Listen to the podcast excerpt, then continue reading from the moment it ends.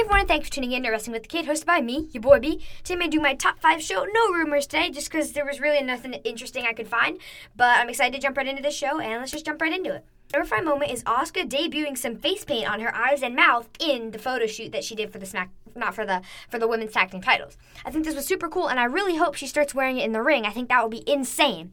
But it was like dripping down from her eyes, and it was all like green, like her um, mist she spit, which I said in previous podcasts that I just love. And it was coming down from her mouth, and she had like green lipstick on. I thought it was super cool. I really loved it, and I really hope she starts wearing it in the ring. I think it would add a really nice layer to her character. My number four moment is Chris Jericho debuting his new character, the Painmaker.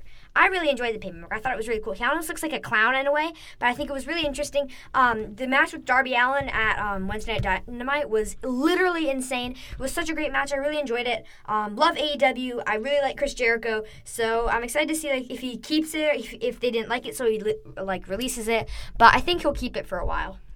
The character, obviously.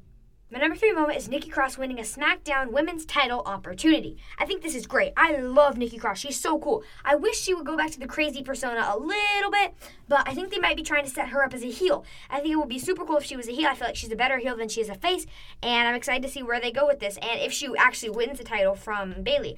I don't know if she's ready to win it. I don't know if she's like there in her career yet and she's experienced enough to win it, but I would definitely like to see her get a shot at a pay per view, SmackDown, um, special event, you know, like anything like that.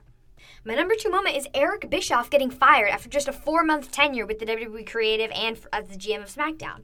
This didn't make any sense. Something probably happened backstage between him and Vince, but like, it's just, it's so cruel of Vince. He made his family move down to Connecticut. He was working, his whole family moved there, and then Vince was like, sorry, you're fired. I think it was so rude, and I feel really bad for Eric Bischoff and his family, but like, Eric Bischoff, if you're listening to this, I just want to send you my thoughts and my prayers. And you're Eric Bischoff. Like, you'll find something else to do, like, to fill up your time. But, like, um, so sad. Like, that's such a bummer. And I think he was doing great at SmackDown Creative. I don't know why Vince would do that, but Vince gonna be Vince. So, um, we'll see what happens. Yeah.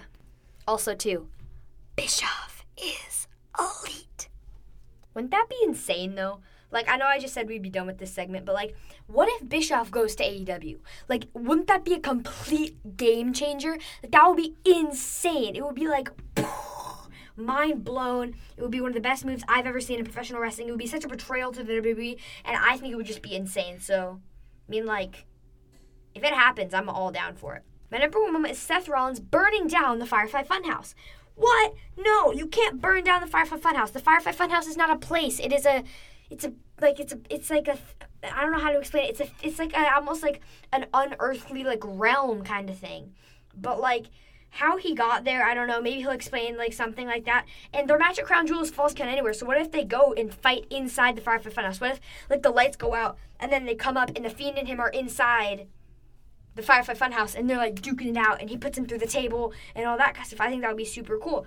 Um, but um, Bray Wyatt had a really cool t- tweet where he was like, um, he was like, Seth, how'd you find us? Are you dead? So what if the Firefly Funhouse he thinks is like purgatory? Like what if it's like in between? Not hell, not heaven. What if it's like in between? I think that'll be a super cool storyline, and I'm excited to see where they go with this. He's gonna have like an open mic on Raw, I think tonight. So we'll see what happens.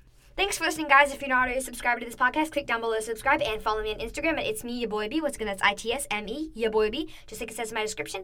And I'll be coming at you guys next Monday. I know I said I would do a special edition show this weekend. I got caught up. I was at my grandma's house. Um, but I'll talk to you guys on Monday, and I'll be putting out the same thing, same episode, and let's see what happens on Raw Night. I'm really excited to see what what's going on, and I'll talk to you guys later. Bye.